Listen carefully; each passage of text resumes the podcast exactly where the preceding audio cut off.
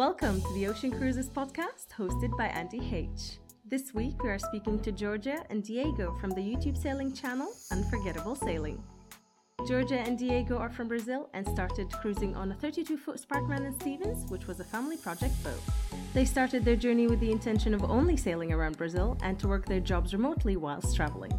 But from Brazil, they traveled to Venezuela and then into the Caribbean, where they decided to move to a larger boat. After purchasing a Jeanneau 36 in the Virgin Islands, they unfortunately lost that boat to a hurricane only after three months, so the boat search was back on.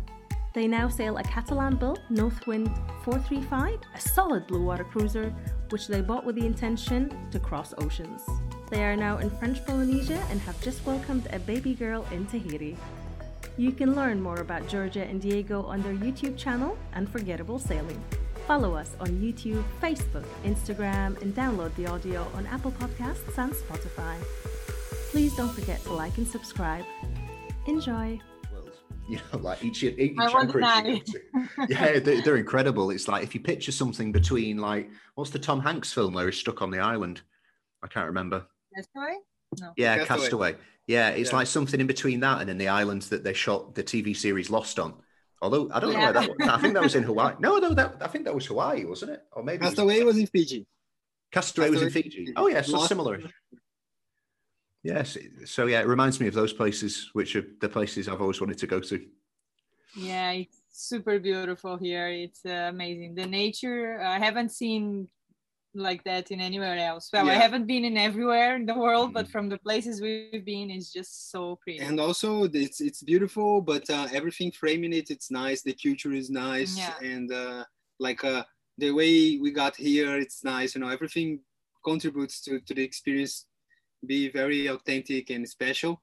Mm. And yeah, the anchor is here. Even now, we are in Tahiti, and uh, we are downtown. It's not like uh, like these places you've seen you've seen, but still really pretty. But you sail for two hours, you go to Moorea, right here, ten miles, and we can actually look at the At the island, at the island, here. and Yeah. it's Yeah. just like incredible, man. It's incredible. So there's lots of places, and the the anchorages are not super crowded, especially nowadays. The boats stop coming. Yeah. So yeah, has been a great, great uh, ride here for Yeah. Polynesia. Yeah. and I you think- were, sorry, no, please go ahead. Oh no, I think if you like if you ever plans to have a baby, there's nowhere on earth you could have planned to have a baby more stunning than where you are currently. Yeah, it's pretty really- special. it- yeah, it comes to what I was going to to tell you because uh, you were telling about COVID and uh, the plans we keep traveling. Yeah, we had to change our plans because of because of COVID because our idea was to go with our boat to Australia last Mm. year, so we would be sailing all the way and stopping all the beautiful islands like Tonga, Cook Island, Vanuatu, Fiji, uh, everywhere.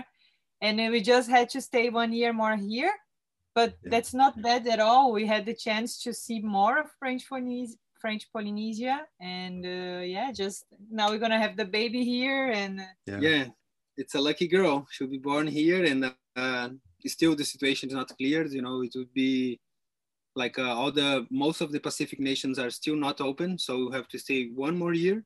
Hmm. So that will extend our stay here in two years, but that's okay. That's that's very good, and uh, It's not that bad, is it?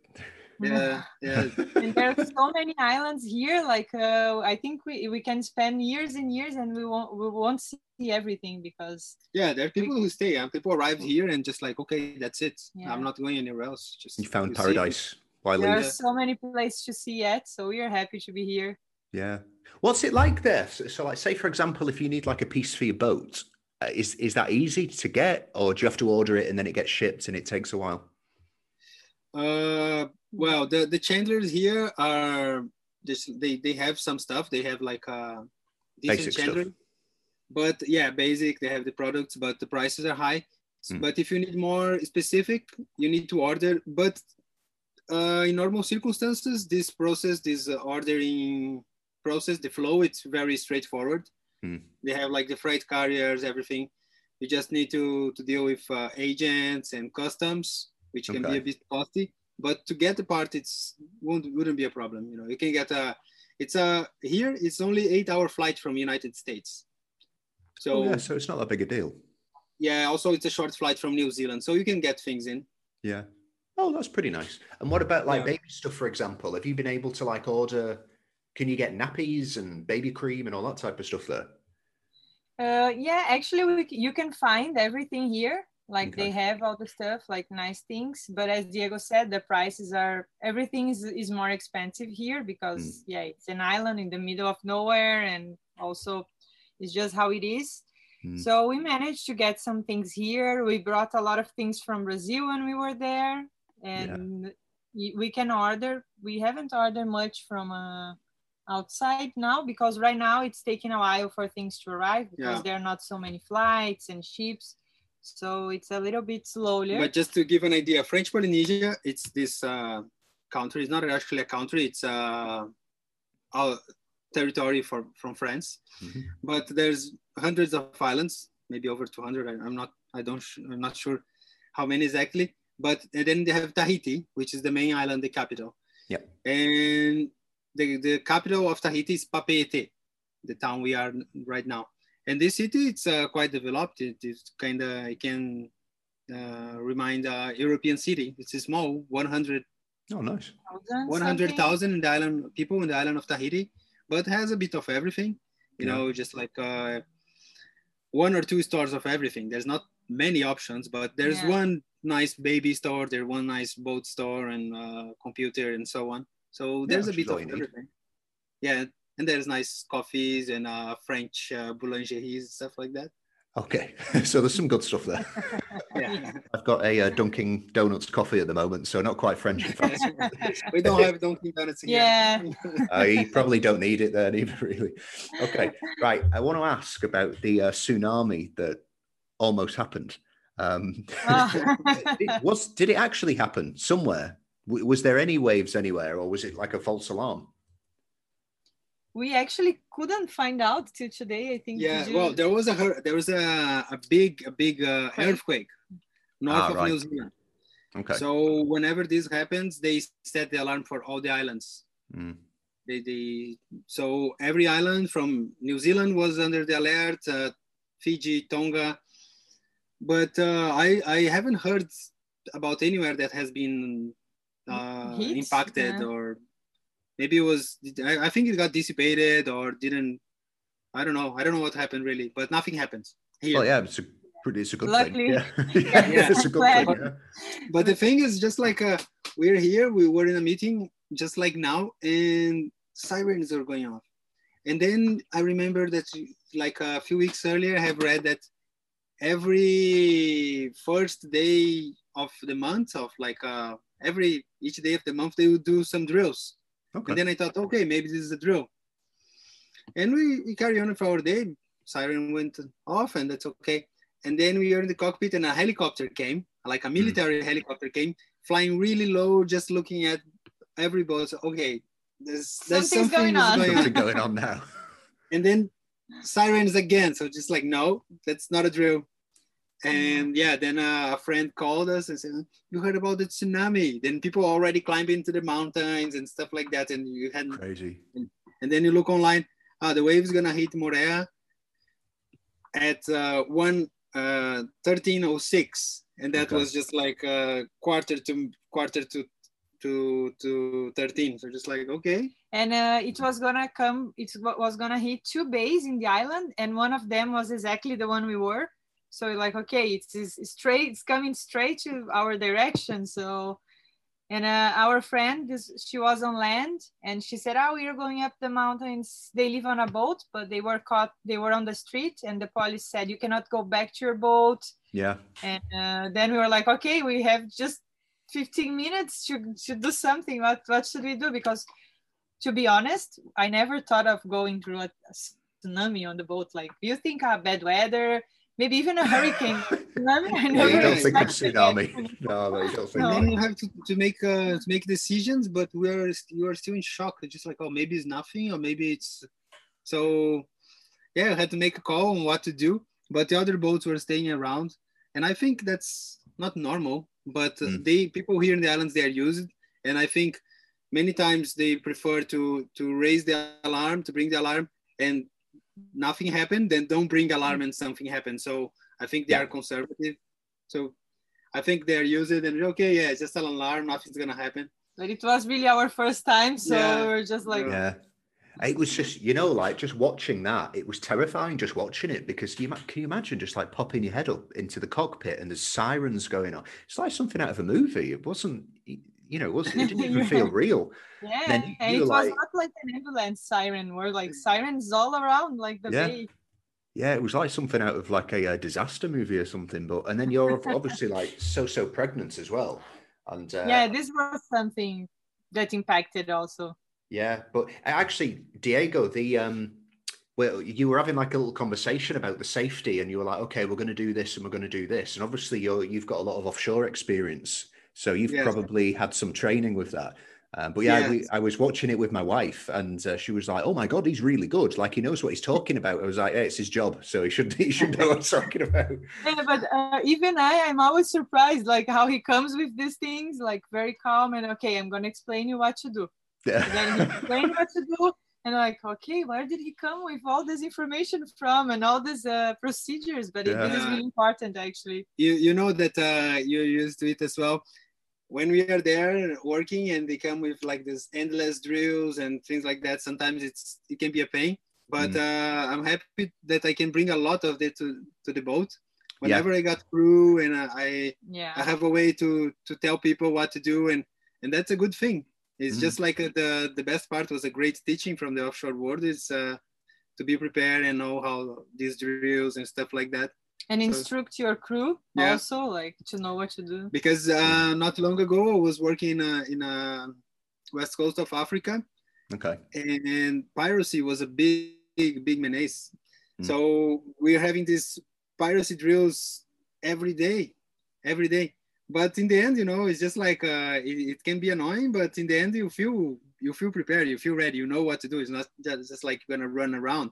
And there's Yeah. a very organized plan, and someone put a lot of thought on that. So it's good to have these little procedures and bring this to the to the sailboat has been a good has been a good thing.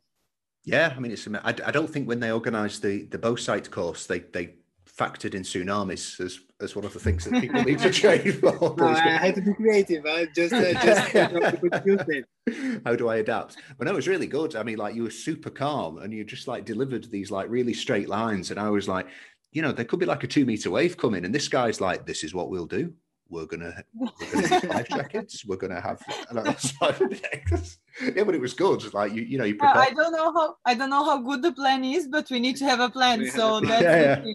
No, the, the, Yeah. the morale the morale was improved, so that's, that's Yeah. something.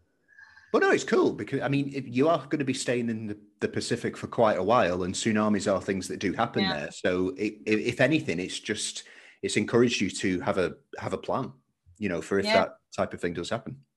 And i think like sometimes you don't wanna you don't wanna talk if like get to the most extreme situation it gets really bad you Mm. just like no it's not gonna get at that point so i'm just not gonna talk to the Address it. crew about it i'm not gonna address but it's great if it doesn't happen but it's good to just address what it, what are the possibilities to happen you know like Yeah. this can, can get to this point or this point but sometimes people just don't want to talk like it would happen but it's important It brings bad luck. Yeah. no. No, it's I mean it's it's really good the way you dealt with it as well. Um, so cool. All right, so just I suppose just to go like way back to the beginning because you guys have had a really really interesting journey since you started your cruising life. Um, I remember watching one of your videos like quite a way back, and that was when you had the very small boats. I can't remember. I think it was like thirty feet maybe or something. Like it was a pretty small one.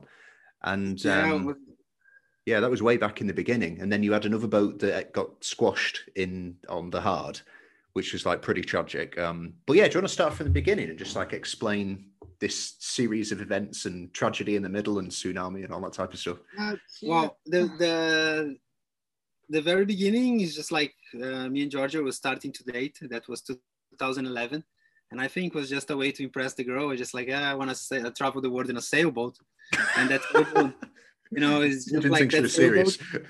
Yeah, and and that sailboat is uh was uh the the one in my family was a 32 feet boat, a wooden boat from 1965, Hmm. uh, made in Brazil, based on a Sparkman Stephens model. So a very seaworthy boat, but completely neglected. Uh, just like all the drawers were jamming and uh, the electric was a mess. Everything was just like a week- diesel. Yeah, it was a weekend boat for a lake, basically. Mm. So it wasn't, but that was the only boat I ever sailed. The, the, that was the first boat I sailed when I was 10 year old and the only one I ever sailed till I was 25. So that was my idea of a sailboat. That's the only sailboat I, I knew. So just like, yeah, I'm gonna sail the world in, uh, in that boat. And my dad was always very enthusiastic about this idea and just like, yeah, you can do it. Yeah, go for it. And so we started working slowly on this without having any idea or sailing experience. But I started work offshore and start to put some money on that boat. So we have new sails. Uh, the engine was always were always failing on us. So we eventually put a new a new engine and then start to put some money. I was just like, okay, it's getting expensive this thing. So we, we really better make something of this boat. And the idea started to, to getting bigger and bigger. Yeah. In 2015, we were ready to sail and the boat was completely transformed. We, I actually entered the boat with a hammer and I destroyed the whole furniture and we built it over again. Yeah. So the boat became really nice. Like it was beautiful. For the, size of it, for the size of it, we made the the maximum we could.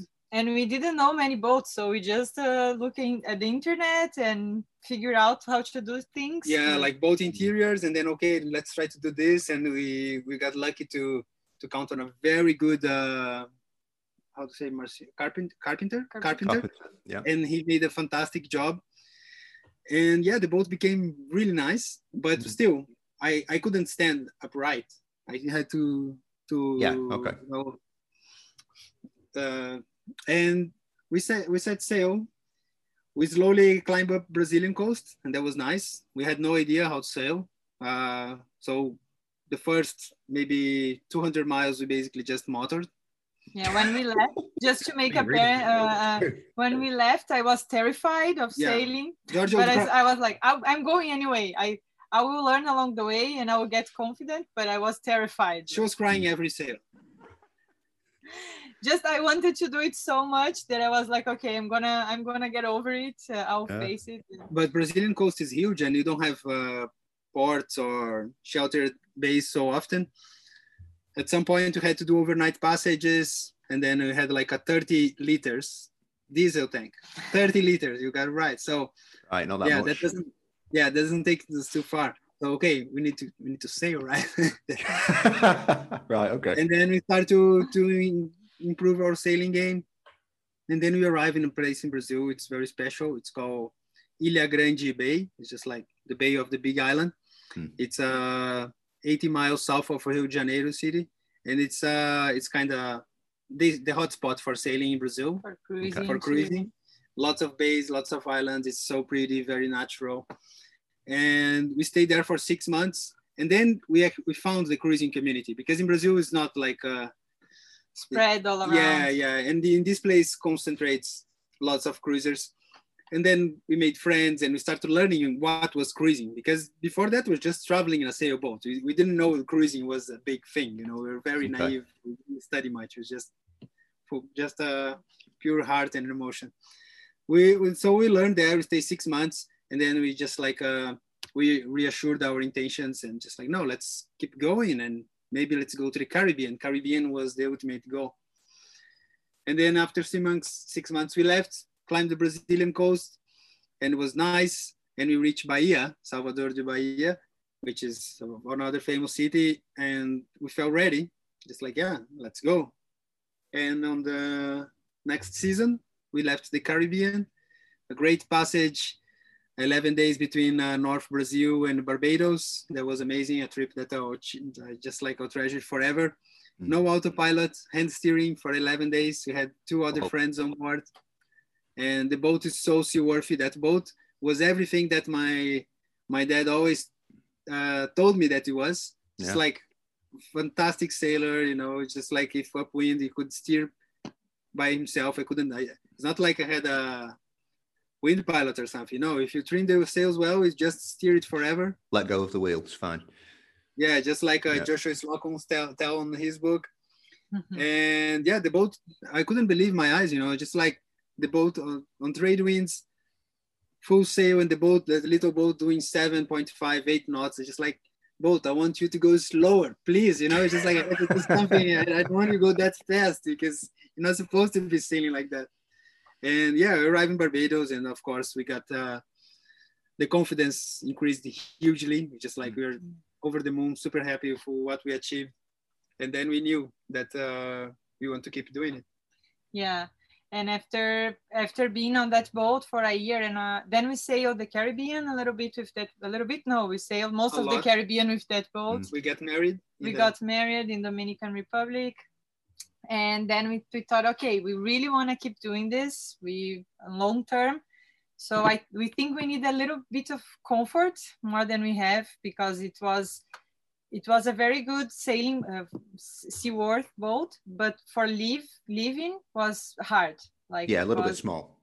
We had very limited space inside and limited water. like limited water and diesel. And then we start meeting other cruisers and seeing other boats and was like okay that's how people live on sailboats now i understand. They have showers okay they have nice showers inside. They You had a boat from like 1965. they yeah, a boat from they can stand something. up and they have room like they can open their arms and lots of stuff and okay i think we should start looking for a slightly bigger boat to have more comfort if we want to take it in the, in the long term. Otherwise we're just going to get tired. And then we start looking for boats and we found a boat in the bvis that was a Jeanneau 36 so for us it was a huge improvement already like it was from the 2008 2008 Yeah, it was really nice. It was a really nice boat. Yeah, so it was like a big inside, like lots of room.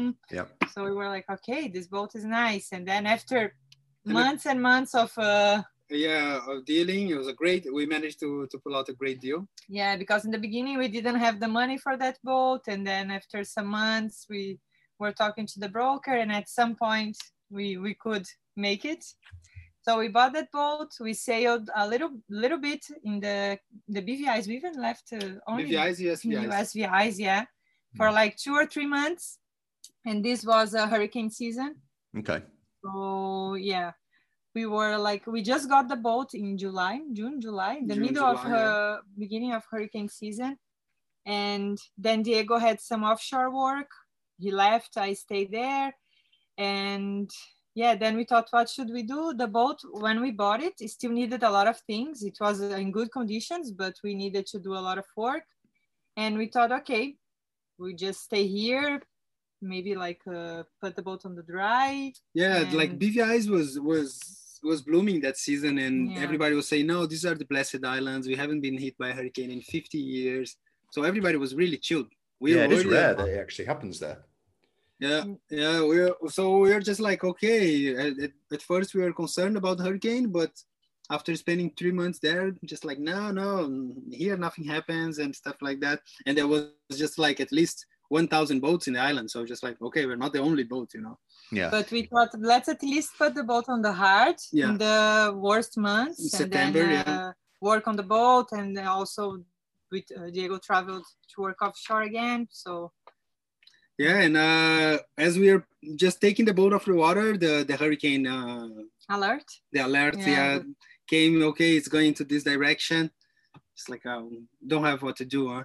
We're already putting on the hard, and we have tickets to go to Brazil. So just like put uh, extra straps, and we took everything we could. Just like the deck was super clean and nothing loose, and we left Brazil three days before the hurricane hit. So we and we landed in Brazil we just uh, following the news on the internet and then just like was said like san martin got destroyed barbuda got devastated. And we knew that we were next. Mhm. and yeah like uh, bvis went uh, off comms for three days. Yeah. and uh, when communications came back a friend that was there said yeah man it's, it's terrible. The, the whole islands are destroyed and really destroyed. Then you start to see like uh, aerial footage and uh, the boatyards just Yeah. like a war zone. Mhm. but uh, you know is it's uh, we are committed to that thing just like okay not to let it go so easily. We, and then we book a passage okay when it's when can we go back? Oh november 1st yeah. When we go back, November 1st, we got our ticket and we, we flew there and we saw our boat destroyed on the ground and our boat was kind of was has had fallen from the stands but was kind of okay right Yeah. but the the boatyard was a disaster all the catamarans they flew and they capsized Yeah. Yeah, it was and crazy. like all over the place and every sort of damage in the boat you know masts uh penetrating other boats so it was i don't know i don't even like to remember that But, uh, image. yeah we were a little bit naive to be there to leave the boat there but not that much because we we made a lot sure of people we, do. yeah yeah Yeah, but uh, we made sure we had insurance and we asked the insurance company before like we're gonna leave the boat here? Is that okay? Otherwise we're gonna do something different. But they said no it's okay. You can live like this. And You're we did everything as they said. Mm. so we thought okay in the worst scenario scenario yeah we have insurance so luckily we managed to yeah and then yeah to get but after two months calling every day to the insurance company we got paid. Yeah, Yeah. then that's good. for- and Or- something that was that was interesting because at any point we never thought like okay maybe we give up if we if the boat is a total loss or anything or even if the insurance doesn't pay us because you always scared like they find some reason not to pay you and so many mm. boats we were like no we're gonna find a way and we're gonna keep doing it because that's what we want to do. So Yeah, we this- we were very positive all this time. we had like okay you're gonna stay in the bvis for how long it's possible how long we need. We're gonna fix this boat and we're gonna carry on. That was the plan b.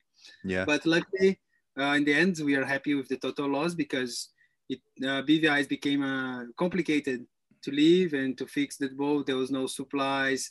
And you know it's it's bad to it's bad like uh, to be there competing for resources with the locals. And if you if you put on a on a relative way it's just like okay i lost my boat but people there they lost uh, everything. They lost their houses they lost their The jobs. villages. so it's, it, we don't want to be there competing for resources with the locals which you were kind of Yeah, just to fix your boat. Yeah. yeah just uh, touched. So it was a good outcome. We got the money we left and we, we started looking for another boat but it was Yeah. a was a stressful Did the insurance that's- company like did they pay you the full amount? Like how much the boat cost, the expenses, the work you put into it? Did you get everything back? Uh, we got the amount of the boat, the selling, Yeah. uh, like the market price that Okay. uh, we insured. but not Yeah. the expenses because also we are inexperienced with that so we didn't push too much you know just like uh they may came with an offer which was like the price of the boat and just like okay that's good and we left but yeah maybe uh friends friends rejected the first offer and they got paid more and they put some extra costs we didn't do Mm. nothing of that Yeah, but if you got what you needed out of it and yeah it was, yeah, it Yeah, was well, good enough like- for you to move on to the next step, then that's Yeah. fine. no we are satisfied with the they presented so Yeah. But it was it was a stressful period because we went back and then uh, the boat was like oh full of, uh, lots of water inside Mhm. and uh, it damaged a lot of stuff. But we managed to take a lot of other things from the boat and then we have to travel the Caribbeans with lots of luggage and the small planes and I pay lost- extra weight. I lost all my clothes. Yeah, you lost Yeah. all your I, clothes. I had just bought in uh, in the USVIs. I had bought, bought a really nice set of tools, Okay. and you cannot travel with so many tools. You know, they they weight a lot.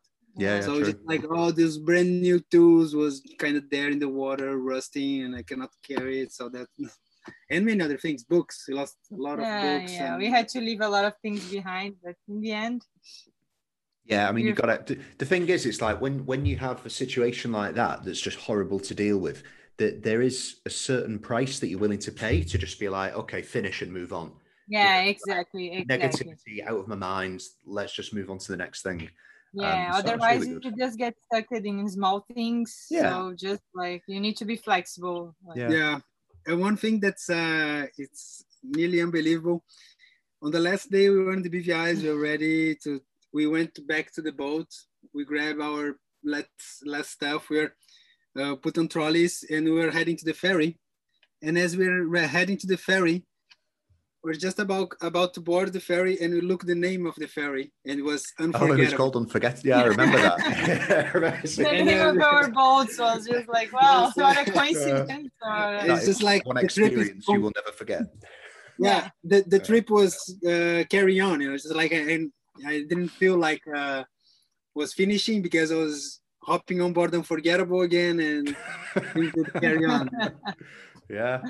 So what what made you okay? So you had this like huge disaster, and it was always in your mind that you want to carry on this journey. What made you then decide to get an older Spanish boat? Um, because you like you went from a 1965 to like this, you know, really new, fancy, modern Jeanneau.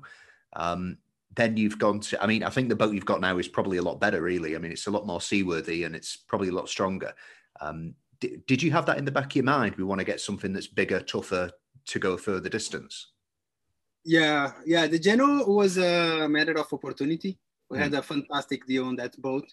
Okay. So it was just something we couldn't lose. You know, it was never the boat of my dreams. I know I ended up liking a lot. It sails like for the BVI's, I think is the perfect boat. Yeah. And uh, but once we had the opportunity, we had the cash. You know, just like uh, to to choose. We had the ability to choose. We knew what we want. We wanted the boat to and uh, in this meanwhile, while we were boatless, Georgia was in Curacao looking for another boat, and she talked to many cruisers, and she heard about the South Pacific, and we started studying a lot and became kind of obsession. So we knew that we wanted a boat that we could cross the Pacific and sail the Pacific. And as we were getting more experience, we want a blue uh, blue water cruiser, right? Mm. we started looking and uh, we looked at a lot of the British models, like the Westerlies, the Moody's. Moody's. and but it was hard to find. That season was, was particularly hard to find a, a cruising boat in the Caribbean. We knew that we want the boat in the Caribbean because you were there, like yeah, we were there. We want to carry on yeah. there. There's places we still want to visit, and we we look at a lot of boats, man. I, I think I looked at every yeah. single uh, center cockpit in the Caribbean, you know, the internet, and I got in touch. But there was always something off. Uh, the the schedule wasn't right, or the engine was bad, or something, you know. And as we had just uh, refurbished the, pre- the the first boat, one a boat that was turnkey, right? Mm. We don't want to get in a process of refurbishing again. Yeah, yeah. So it, was, it, it was nice, but once in a lifetime was enough. Like okay, yeah, yeah it's a lot of hard work. Right, right now, not maybe we will do it again, but yeah. not just right there. Yeah, like yeah. after two, one or two years, do everything again. Yeah. But then uh, we are just about uh, just like okay, let's wait another month and see what we do because there's no boats available. And a friend sent us the link. Oh, I found this link on Facebook and have a look at this boat. And you know, when I click the link, maybe I was desperate already, but when I click the link and pop up the images, I, I knew that this was the yeah. boat. It's like, man, Both this is us. this is the boat I want. And yeah, gorgeous. I, I, was offshore. Georgia was in Curacao looking another boat that didn't work out. And I said, okay, got, buy your ticket to, to Grenada. I'm asking my, my boss my ticket to Grenada. It's like a random island. Never been to Grenada before. And we flew there with this uh, one one bet, you know, just like uh, had to, had to be this one. there was a Westerly there as well yeah, on the hard, yeah. Hmm. but we were rooting for this one and work out. Uh, yeah, didn't took long, man. We got into the boat and you know got here. Oh, the space, the inside space is really nice. And then I opened the engine uh, engine room. The engine was just like spotless, so, and the rigging was new, just like two years old, and I knew that this would be the boat. But I had never heard about Northwind. Of mm. course, uh, then I study a lot about it and learned about this model more. Yeah, because it was fun. As soon as the insurance paid us, Diego started looking at every website, like every day. Like it was crazy, like every day for months, like checking all the say the say uh, boats for sale. Like he knew all the boats that were in the internet. Boat boat shopping is fun, man. Especially just like it is nice. especially when you have some money, actually. Yeah, yeah. When you got cash in the bank, it's nice yeah but then uh, it was like i said we saw this one and it was everything that we were looking for on the boat so we were really happy that uh, that we got this boat Yeah. So the idea was you just wanted to find. So yeah, I mean, you said a center cockpit. That's probably why you were looking at like Westerlies and Moody's. I know uh, Yeah. my, my boat is a Moody, so I, they're pretty renowned for the center cockpit designs. Yeah, I think uh, Diego's style of boat was uh, always more like this style of boat, like Mhm. your your preference, then just like what you you like most. The Jeanneau, as as he said, was a very good opportunity and upgrade for us. And then uh, after the Jeanneau, we thought, okay, we want a boat in the range of 38 to 42 feet. This boat is actually 43, but Mm. not such a big difference. And then we start to find characteristics we wanted on the boat, and it matched. Yeah, I remember the, the first, we're looking boats online, and the first one we saw of the big aft cabin was a Moody uh, 40, 42. Mhm. Just like wow, you know, it's impressive because you can have an actually proper bedroom. room. Yeah, bedroom and, and wow, that's that's the way to go. And you have comfort, and you still have a V berth, so we can have guests, two two div- two heads. So we kind of started to creating the the concept of boat we wanted. And we were more also like uh, we were never too much worried about uh, a very fast boat. No. It's Yeah. it's nice if you can go faster, but we were like, okay, we do, we're not in, in a rush. Like if it takes 19 days or 20 days to cross the oceans, it won't be a big difference. Yeah. Like it's already a lot. So well, we just uh, yeah, we didn't look for a performance performance like. But uh, uh, yeah, on the ocean, this boat and yeah, and- performs really well because it- as it's a tough boat, you can you can take more of it. You know, you can push it a bit harder. You don't feel like I'm gonna break it. You know that it can handle. What's the hull speed of that boat? I think it's around seven knots. Which is really good for considering the size and the weight of it. Yeah, it's really good performance. Yeah. Yeah. So when you when you okay, so when you got this boat, how long was it before you made a plan to leave the Caribbean and then go to the Pacific? We got Uh, this boat January 2018. yeah, the in the next year, next season. Uh, one year, yeah. So it was a one year to, and then we went to sail the ABC Islands. Mm. We stay actually. We ended up staying four months in Grenada. Uh, we were working a lot because we need to to pay for the boat and pay for the improvements and get to know the boat also. Mm. I had to take it out of the water. He do the bottom paint. So we sailed quite a bit in the in Grenada and Grenadine, St. Vincent, and then we start to slowly moving west. Not slowly, but yeah, kind of Mhm. slowly. Went to Los Roques in Venezuela. It's uh, I think it's the the jewel of the the Caribbean. Yeah. But yeah, it's, the It's- it's a hard situation Venezuela faces now, but the place itself is the more most pristine places unspoiled in the Caribbean. It's just fantastic. Yeah, Wow, full- nice. The, the, the- Just like unspoiled like beaches and stuff like that. yeah, it's an archipelago. It's it's- uh, around 80 miles from the continent. Yeah, yeah, yeah. Okay. And uh, little patches of sand and some little bays. It- and it's fantastic, man. There's like uh, roughly, I don't know, maybe 2,000 people living there. Hmm. And I don't know, maybe it's the circumstances, but uh, Venezuela made a very good job looking after that that place because the the snorkeling was unmatched. It's still unmatched, you know. And uh, I'm in French Polynesia, so I think that tells a lot. Very, very preserved, like uh, probably how the Caribbean was 30, 40 years ago. Yeah, before the tourists. I wanted to ask as well because you've spent like a considerable amount of time in the Caribbean and the Pacific. Uh, Can you tell the difference between the quality of the coral reefs in the Pacific where you are in the Caribbean, like uh, like coral bleaching or anything like that? Can you see a difference? Oh yeah, oh yeah, Yeah. Um, yeah. In the Caribbean, you have to look for a, a spot that you know that it's it's good, and Right. because uh, most of the places, the the also it's the environment, uh, Yeah. but uh, as as it's also so much affected by hurricanes, so a lot of Yeah. contributes don't be like here, but um you see the quality of the water and also the land. You know, it's way more. There's way more pressure from from human occupation than than here. It's yeah, it's a whole different thing, and Yeah. boats as well. In a bay, sometimes you're in a bay in the Caribbean and you have one easily 100 boats, and of course that's affects. Uh, there's anti-fouling, there's uh, sewage and diesel. Yeah. So So, it's just more traffic and the amount of people there really that are destroying it rather than anything else. Yeah, except for Bonaire, Bonaire. that's very They do a great job. yeah. Yeah, that's where a lot of the photos people are very go for well scuba diving. preserved. eh? Yeah. Yeah, Bonaire it's also fantastic. They're very strict. You cannot anchor. You can. Uh, you're not allowed to use like uh, the bad sunscreen. Hmm. So they have a lot of regulations, and they do a great job. And the reef there, it's uh, it's yeah, it's the corals there are fantastic, Yeah. fantastic.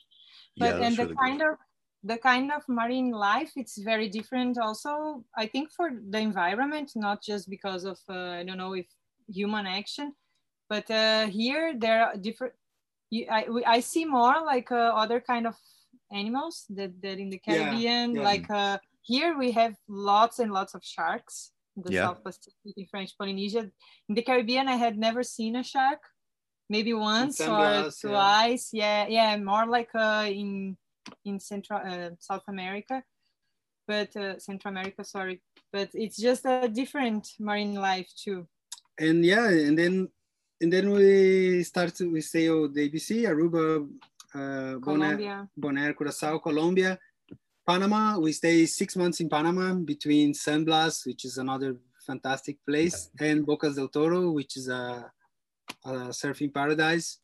And getting ready. Then, then we knew that we were already set on crossing the Pacific. So we were slowly getting ready and uh, studying and making little improvements on the boat Hmm. to the crossing. And uh, on March of the following year, 2019, we crossed the canal. And then once you cross the canal, actually, once you're in Panama, the sailing back, it's so bad that you want to to keep sailing west, actually. right, okay. But yeah, once you cross the canal, there's no way back. And for us, there was there was no way back. So we knew we're crossing the canal, feeling that okay, that's that's it. The the crossing for the Pacific starts here. Mm. And uh, it's a committed because you pay a high price to cross the canal. You don't want to pay that again to cross back, you know. And yeah, man, we we did it. Uh, we left we left to Galapagos, which is a nice kind of break on the trip. It's uh, one week away from Panama Yeah. we spent three weeks in the Galapagos Island, which was a, it's a place I always wanted to be. Really nice, and then you you see everything that you always see in BBC. You know, you're there live, Big iguana, turtles and stuff. sea lions, the giant turtles, Hmm. sharks, and then finally Marquesas. So 19 days, 3,100 miles, I guess, something like that. And yeah, we arrived in French Polynesia, May, yeah, Mhm. May Yeah. 2019. It's it's really. I mean, you you started off this entire journey like not actually being able to sail. Like you already committed. You fixed up the boat. You already committed to leaving, and you didn't actually know how to use the boat. You then got to the Caribbean. You got a new boat. That boat crashed on land, and it's like you've just been making your way and you know making things up as you go along. But you've had like an incredible story out of it, and then to get to the point where you're ready to cross the Pacific Ocean, like that's really impressive. What what did you what did you know that you needed to do to the boat to get ready for that crossing? oh this is more with the cap well Oh man, it's uh, it's books. Uh, I think it's just like to be ready, and uh, I like nautical adventure. I think uh, it- the most of the books I was reading, and it's just like nautical adventures and experience from other sailors, Hmm. and yeah, just like uh, how they face the challenges. And that was actually that was that's the, the for me is the most uh, the fun part to be able to pull off a passage or a, a big uh, a big crossing so that's the whole thing of prepare a boat and know what to do and discover what to do it that's the that's the fun part and then we, when you arrive just like yeah i did it. But i think just reading reading experience you know and uh, Mm. reading other people talking to cruisers and well once you got confidence and you know how like sailboats work you just uh, have to to find the the synergy the symbiosis if your own sailboat and just like yeah i talk to my boat you know i talk every single passage. Even if it's a 10 miles or a 3000 miles i talk to this boat and say yeah let's do it. And and yeah i think in the in the previous months too you would like you made a checklist of uh, all the things that you want to make sure that were good on the boat and working and start ch- checking everything the things we could we we had like a spare parts Yeah. but of course we would love to live with e- every spare part possible but it's Yeah. just not not like we there's cannot a- do that there's a lot of compromise and you have to to choose your your your what you want your points because you cannot have all the spare parts and there are things that you cannot do so uh, i fix everything i can myself but if something i'm not sure i'll call someone Yeah. you know so just like oh i'm not sure about that and then i'll save some money and i'll, I'll hire a professional to, to address that particular issue but uh yeah you just have to focus on, on on the points you want you know like ah we didn't have a downwind sail Okay. but and i didn't have like uh, $3000 to have a downwind sail as well you know. So i had to come without i just like i learned how to pull my jib and make the best out of it. And yeah just uh slowly every passage it's it's uh, very nice how much a short passage like a 50 mile or a 60 mile passage can teach you in the right circumstances. Sometimes it doesn't teach you anything just um, sometimes it's just like so easy and fun but sometimes it's rough and teach you a lot and you have to to know how to take advantage from these lessons Uh, they are there um, every time every time that the ocean is teaching you Whose idea was it to? Because okay, like uh, cruising around the Caribbean, you th- this can be a weekend type of experience. You know, like you can just do little hops here and there. You don't really have to commit to anything. But once once you decide to cross the Pacific Ocean and head towards like Australia, you've really that's like a two three year commitment. You know, um, whose idea was it to do that? i don't know i think it was kind of just like the natural way to keep going yeah Uh, at some point europe was an ops- a possibility or united states but uh, yeah the south pacific always seemed more yeah more appealing for appealing yeah because we Yeah. like to dive and uh, we love like places with lots of uh, underwater life and like unexplored nature so we Yeah. thought like a seem more adventurous yeah maybe we, we for sure want to go to europe one day but we want to come first like uh, to the south pacific You're going And the long way around for sure. our our trip was always like uh, we never said uh, we're gonna go around the world it was just like okay we're gonna go to rio de janeiro the like uh, if we get there and everything is fine we like we maybe go to northeast brazil and then we set goals like little by little. So Mm. once we get uh, in the northeast brazil we said okay I, we can go to the caribbean. And then we arrive in the caribbean and then okay i think we can go to the pacific. Is always like now uh, when we came here we said okay we can go to french polynesia. Once we reach there we're gonna see like uh, now yeah we can go to australia and keep going but we never do like too too long term plans we just Mm. see how it's going and and uh, we've been going uh, far like that yeah i'm looking i'm looking at this this map that's here this Yeah. actually I, I printed offshore i was in a we were in a campaign that was i, I had a lot of uh, free time idle time so i was in my station just researching and i printed this and this is the south the map of uh, pacific and when once we, i started reading you know just like a new places that okay everybody heard about tahiti but tuamotus marquesas uh, pago pago Avarua, and just like, man, these places must be the places, right? It's just like, and uh, yeah, we never we never had the obsessions, but uh, we we felt like coming here, yeah and and yeah, that it, it's it's a big commitment, but this was uh, it, we set long before that was the life we wanted, Mm. and also we we found a way to to make a living out of it through throughout our channel on YouTube. So combining the both things, you know, which is like, yeah, we can make a living out of it. I think people would like to to watch about this, a nice place to show people and to discover. And also, uh, I think our first passage from Brazil to the Caribbean, it was 11 days, but it was in a small boat. So it already gave us some confidence. Then, okay, we can do some long passages.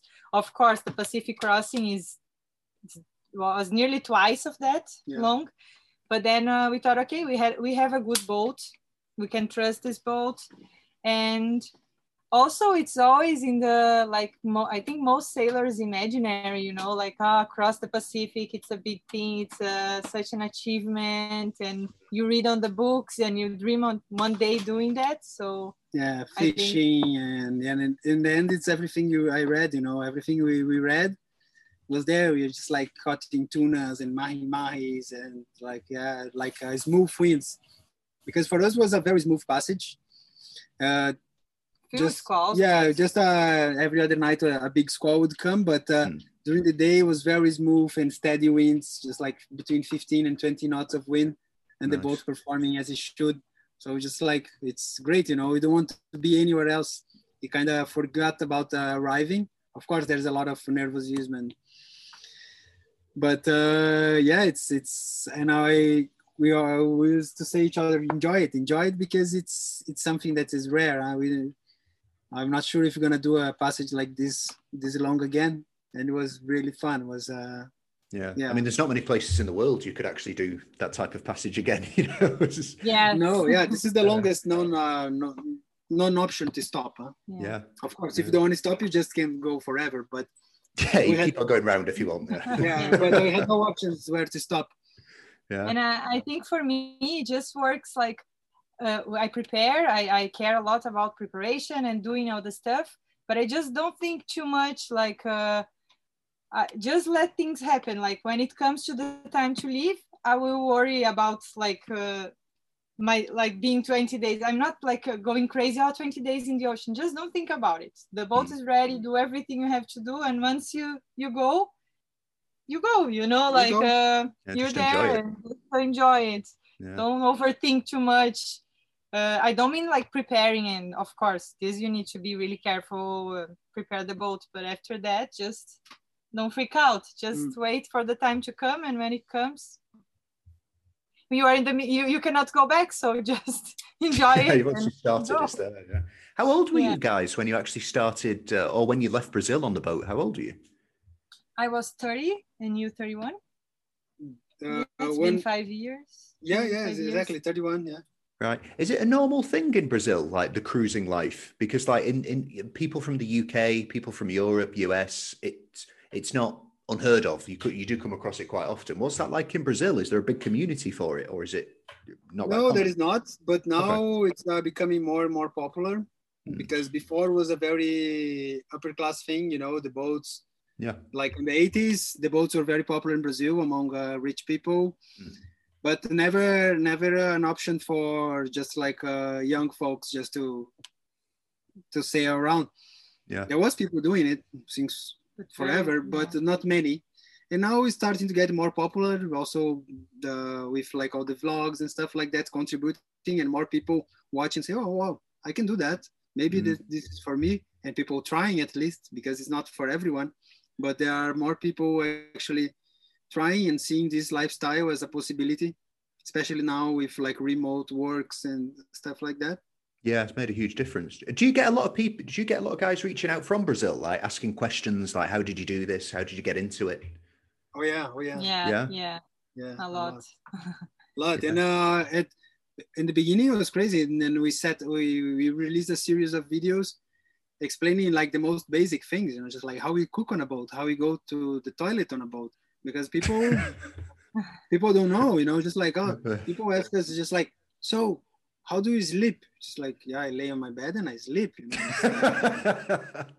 Can you anchor in the universal middle of the ocean? Can you anchor in the middle of the ocean and things Yeah. like that? But uh, we understand because it's for us it's something very it's our life we are used to Mm. but for many people it's mainly in brazil is so distant yeah. Yeah, you know and uh, they got to see i before uh, i met diego i had never been on a sailboat. So it's it's now it's becoming more popular. And in the beginning we we were doing the videos in portuguese. So we had uh, well now also brazilians keep watching but we we grow a, a big community in brazil like uh, so Yeah, we got a lot of a lot of questions and and it's very rewarding to be able to help and to, to inspire people and just like Yeah. people write ah, i bought my boat because of you and oh what have you done no it's just like so sorry.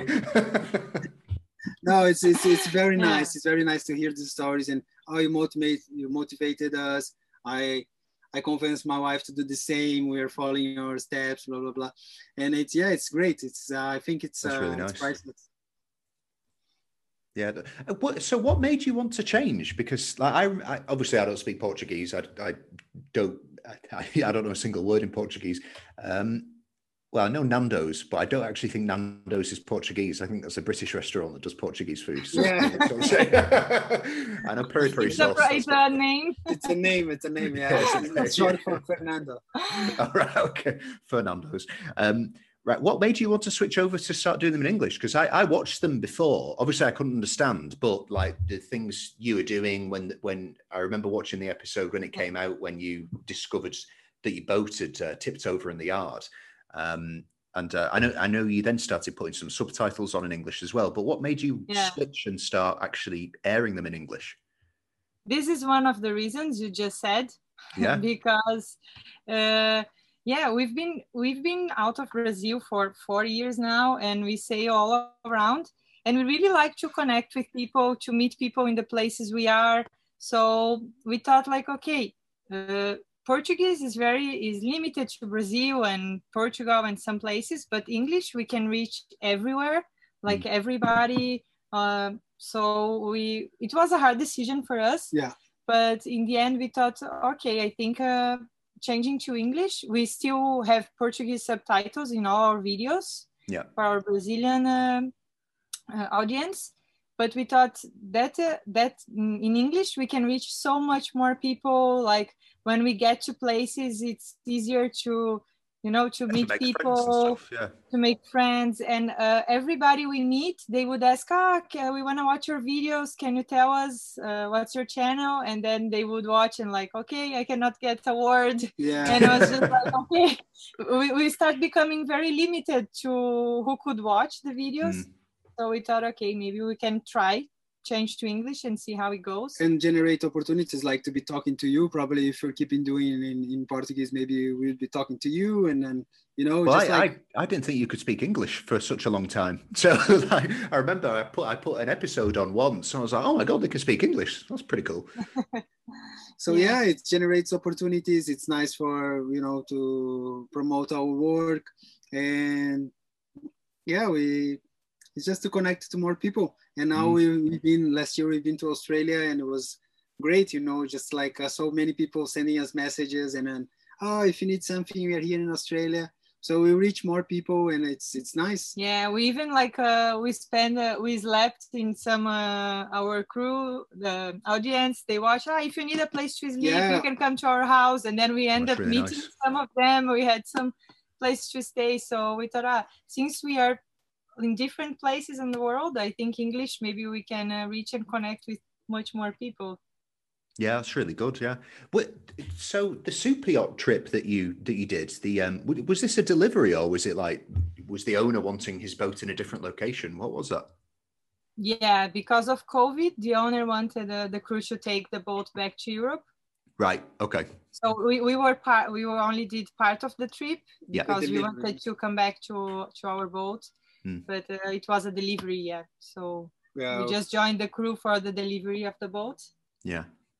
they they increased the the crew for the for the watches for the night passages and stuff like that so instead of the normal four crew members they go with six Okay. and that's where we two fit so that's where you guys jumped on. Mhm. Yeah, Yeah, that that looked like an amazing experience. I mean, it was a hell of a boat. That was like a pretty stunning Yeah. thing to actually go on. it's amazing boat it's a Royal Huisman, uh, 114 feet Yeah. so I, i've always looked at this boat and man can you imagine sail that and we did and it's fantastic yeah it's just like i don't know it's hard to explain but it's pretty much the same thing the sailing principle still applies but the the way it kind of attack the waves and uh, it's just uh, so powerful the power Yeah. of the rigging it's it's so fantastic it's beautiful and it's very comfortable. very comfortable yes. Yeah, I mean, you just don't feel much when you're in a boat of that size. It's one of those boats like you'll see it sometimes. Be, oh, I wish I could touch it, and then you know to be able to like actually go on it and do proper Yeah, passage. yeah, exactly like that. Yeah, it's like oh, if I only had so much money or a rich friend, that would be nice.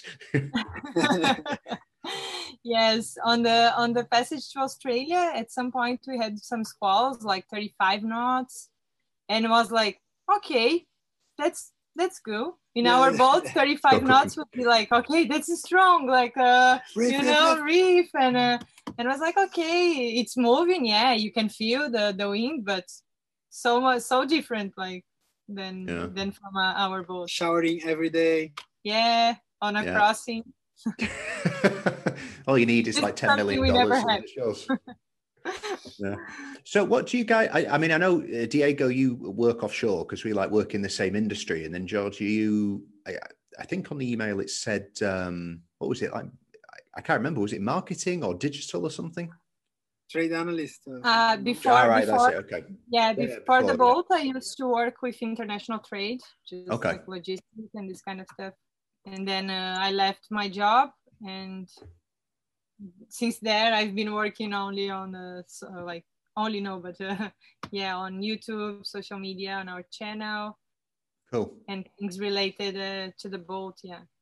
And and how have you found that? So I mean now, okay, I imagine like Diego, you're in a similar position to me where work is pretty difficult. Yeah. so so how how have you found it for I suppose not just the past year, but just moving into the life where you are like creating uh, videos to make money? Like how has that been? Uh, in, the first year, we we start living on the boat. We were we weren't doing the videos yet. Hmm. So once we were like settling to the cruising life and getting used to the boat, and after that, I was like, okay, I uh, I want to find something to do. We need to also like to like some some work that I can do distance. Yeah, Mhm. like from the boat. And our family was always like trying to understand what was this life we were having, like how is it to live on a boat what you do all day what long. you do all day long? Like do you get bored? Uh, do you read books the whole day?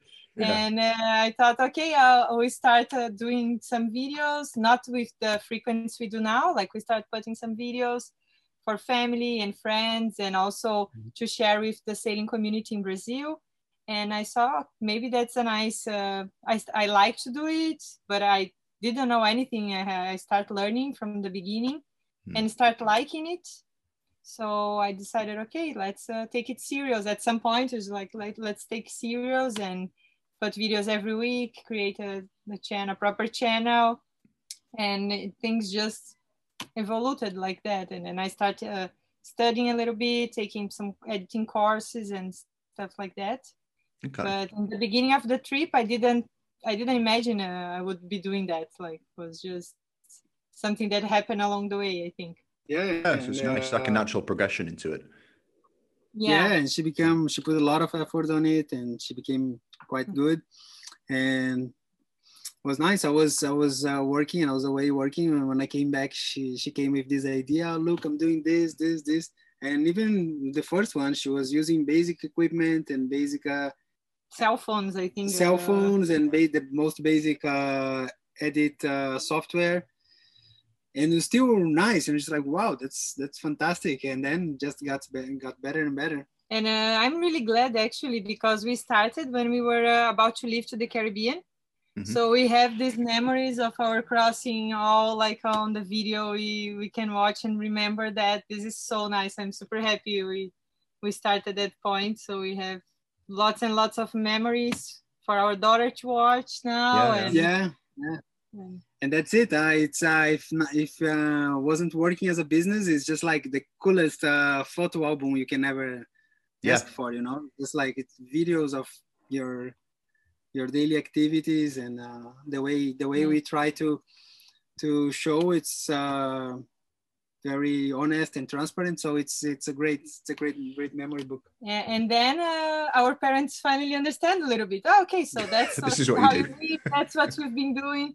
And nowadays, they, they don't miss one episode. They watch every week, and uh, they can be a little bit here with us, like seeing what we've seen and uh, living a little bit. oh diego So- is cleaning the bilge again So-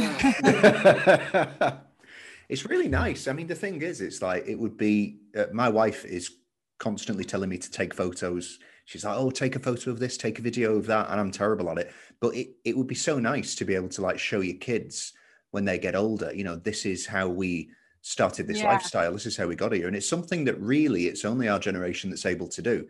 Because, you know, 20, 30 years ago, our parents, you couldn't really get a decent video recorder. It was Yeah. the type that recorded straight. Yeah, yeah, they were like this big, they were huge. And, you know, do, doing a, a video here and a video there on a boat would have been impossible. Like, how do you get 240 and where'd you get all the tapes installed and stuff? So Yeah. it's nice just to be able to do so. You've got that there to like document your journey so your kids can see at least. Yeah. And you can do it from uh, ev- anywhere, like wherever we are, we can keep doing it. And also, when you start getting the answers from people. Like that, that's watching the feedback, it's really motivating because sometimes, like as Diego said, some people like say, just changed my life. I'm buying Yeah. a sailboat, or like, ah, this has been really helpful. Now I can see it's an option, it's a possibility, or it's uh, it's so nice like how how you can touch people inspire not, Yeah. not necessarily to live on a boat because that's Mm, not yeah, the no. only the only point you some know? some people sometimes write us just like uh, oh i'm here stuck in the office and you just changed my day. I, I just took uh, Yeah. 15 minutes to watch your video and that made my day. Just like Yeah. wow that's powerful. It's it's nice. Because we all Yeah, felt like at some point you know uh like this the, the books I was, I was reading uh, or you know sometimes you are having a very bad day and then you just like read this or watch this video that uh, takes you to another place on planet and then you are kind of diving or fishing and yeah that, that's that's powerful. It's a, it's nice Yeah, it inspires a lot of people. I mean, I I left the um, I left the UK when I was I think I was like nineteen or twenty, um, which was which was pretty young, and especially considering where I'm from, not many people actually leave. Um, but yeah, I remember I, I was in an office. I I was at my job on the south coast of England, and one of the guys sat opposite me. He was just like, "Oh, I'm leaving. I'm going work in a different country." I was like, "Oh, what country is that?" And he's like, "Oh, th- this is the place." And I just googled it and I looked at it. I was, like, "Oh, that's amazing." Um, so yeah, it's those little things, you know, just being able to like see a little snippet of someone else's life. Yeah. It can really inspire people, and um, especially with you guys as well, because you've had like just such a brilliant journey. You know, it's it's not like you, you saved up for years and you put this huge plan in place. It was just like, oh, my family's got this boat. Well, let's fix it. Let's go somewhere. Okay, now go somewhere else. You know, it's it's just like such a natural trip that you've taken. And you can see our cruising life has been uh, very busy these yeah years yeah Yeah, you've Lot had a few of, ups and uh, downs as well. Yeah. happening. yeah it never gets boring that's it true never gets yeah, you never made it Yeah. boring and now um, have pandemic and now there's a baby coming so it's there's always some thrill there's always some excitement and i think that's uh, very key because the very little moments when it got a bit boring i felt unmotivated Mm. but uh, there's always something happening and that uh, keep us going So what's the plan for the future? I mean, you've you've got the baby coming along. That'll keep you where you are for, I'd imagine, at least a year, just like with regular checkups and appointments and stuff like that. Is the idea to go to Australia, then kind of go round, or maybe not an idea, but do you have a plan in place of some Uh, sort? Yeah, we probably this first year uh, we're gonna stay here, and also because once we leave French Polynesia, we want to be able to stop on the islands along the way because they're so nice places and hard to to reach. We're probably not gonna come back so soon, Yeah. so we want to be able to stop in Tonga, in Vanuatu, Niue. in Niue, in places that are very exotic and remote and they are all closed now and they are all closed. So we Okay. don't want to just sail straight to Australia. And uh, so we want to make sure we, when we live here, we can stop in all these places. So we plan to stay at least one year here more. And uh, after a year, we see if the borders are open, if the COVID situation is a little bit better. I hope so. Then we plan to, as I said, we set goals. Now our goal is Australia.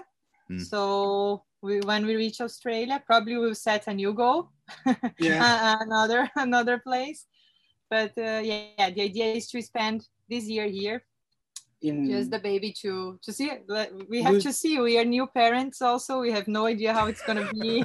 And actually there's a there's the timing of the the, the, the season. So we cannot sail from over uh, november. That's when the cyclone season starts. So it's actually a good very good timing. When the season uh, when the cyclone season ends next year the baby will be around one year which we consider it's a very good uh, age for to start sailing so we set sail next april or so and then yeah uh, on our way it's cook island then Niue, then Tonga, Fiji, uh, Vanuatu, and finally Australia. New Caledonia. New Caledonia, and then Australia. Okay. So yeah, that will be a very interesting next year. Yeah, and this yeah. and this year till the the baby is getting used to. We are actually more than the baby, I think, getting used to to have a baby on the boat and baby doesn't do just, much. yeah, well, so our plan is just to sail oh, because there are so many places in French Polynesia that we haven't seen or we would like to go back. So we just start with shorter sails and then just getting used to but we want to see more here while we are in french polynesia so this this next year probably we're just gonna stay around here and also wait for the world to yeah hopefully fix itself a little bit yeah i mean so that's cool so i suppose if we're in the mediterranean maybe in about 10 years you uh, you might reach here you're going a long way around for sure well, we, we want to. I, I really want to go to the Mediterranean. Me too. Mm. Yeah. Uh, we, we, as you can see, we are not uh, in a rush, but we want to get there. It's cool. I mean, it's it's a different type of place. It's not really a place where you'd come if you want to do great sailing, but in terms of like history and everything that's available here, like you know, Greece, um, Italy, France, Spain. There's like so much so much history, so many archaeological sites that you can visit. It's it's stunning, really. Um, but yeah, in terms yeah. of like exploring new places, it's it's very cool. Yeah, and we like to be in different places too. Like uh, we like the South Pacific, very clear water and diving and stuff. We like other places with different cultures. Like it's just nice to be in different. Yeah, different. change. We wanna we wanna go to Indonesia also probably. Yeah after Australia. So we just we like to be on seeing and, what what's in the world. And if they manage to take that ship that ship out, you can go through the Suez Canal. Maybe if they manage to unlock that ship. Maybe. That's insane. There was one meme that I saw online that was actually really funny for that. It was like oh how, how did it go? It was like some people make a mistake and then some people make a mistake that you can see from space. And it was literally a like this or it's like have you ever fucked up so bad that you can see a mistake from space? It's something like that. Yeah, pretty, i don't know well actually no there was an explanation online for that. Um, they they, they basically said like the wind blew it onto one of the banks but i don't know how the wind would blow a vessel of that size so yeah. far off course. I don't. Yeah, I think yeah. there's a mistake there. I don't know. I haven't read much, but it's a big, uh, it's a big mistake. Wow. Yeah. Well, there was there's a website that you can go on that um, points at all the uh, shipping vessels. I can't remember the name of it, uh, but I was talking to a guy the other day who works for um, Procter and Gamble, and uh, he was saying like the the logistics industry has literally just lost its shit. Like it's gone completely crazy. It's cut. This has caused so much of a problem. and because all the boats are now having to like divert all the way and go you know around, uh, around south africa which they wouldn't usually do. So yeah we've probably not seen the real impact of it yet. But um yeah the guy i was speaking to works in logistics he was like this is a major major event that's going on. Like there's a lot of stuff happening. It's incredible huh? how it's yeah, a simple thing. how how dependent how, how easy is, yeah mm-hmm. how easy is to clog the, the the logistic of the planet is one yeah one way one waterway that is clogged and that's mm. it. But it would be the same if it happened. Well, I mean, the Panama Canal is probably a bit different. I mean, you've gone through it; it's it's a it's a lot more of a sturdy structure. Whereas the Suez Canal, it is just it's sand that's been moved out of the way and pushed to the side. There's no like wall formations. It's just I, yeah. I think it's just like rock, and then they've thrown more sand on top. Um, so yeah, probably not as structurally sound as like uh, as the Panama Canal. But uh, yeah, I think they need to do some improvements to that. Stop that from happening yes. again. Yeah. Cool. Well, listen, it's been it's been really good talking to you. Thanks for you know giving us the um, the lowdown on your journey and your experience, and uh, it, it's great how much you're inspiring people. And um, you know, it's like you said, people are buying sailboats, and uh, people are deciding to travel the world because of you. So please uh, keep it up. I, am really looking forward to watching your videos ahead, and uh, good luck with this baby. Oh, thank you so much. It was really nice to, to talk with you too. Yes, it's a big pleasure for us.